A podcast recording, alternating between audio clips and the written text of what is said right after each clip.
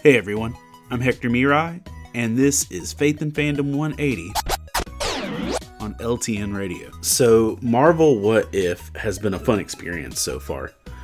A really neat animated adventure that focuses around the MCU, where we're seeing how things would be different if just small choices were made. The fact that simple, small things can dramatically change the outcome of everything that we know and will experience. That uh the first episode, you know, showed us that if a small different choice was made that Peggy would have been you know, Captain Carter and the whole storyline would have been different involving her and Steve and the whole outcome of the world.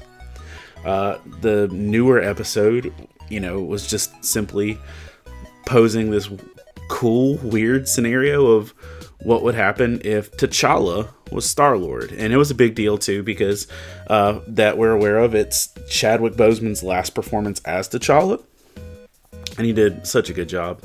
And uh, you know, literally, where Captain Carter's decisions changed just you know our planet, uh, T'Challa's actions changing literally reshaped the majority of the galaxy and the universe. And so it's just this concept that, you know, a few small choices can change everything.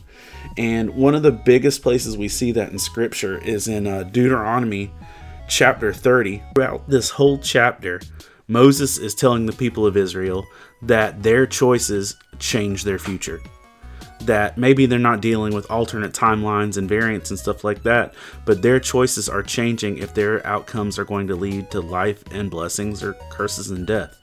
And he makes this kind of culminating statement in Deuteronomy 30, verse 19, where he says, This day I call heaven and earth as witnesses against you, that I have set before you life and death, blessings and curses. Now choose life so that you and your children may live. You know, we're not going to get like a Marvel TV show showing us what would happen if we make different choices, but we need to realize that our choices do actually change our outcomes, and we need to make sure that we're making the right ones for our good and the glory of God.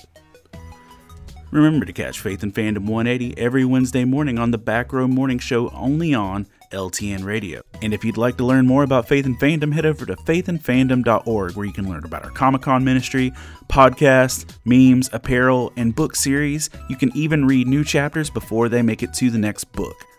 I'm Hector Mirai, and thank you for spending the last 180 seconds with me.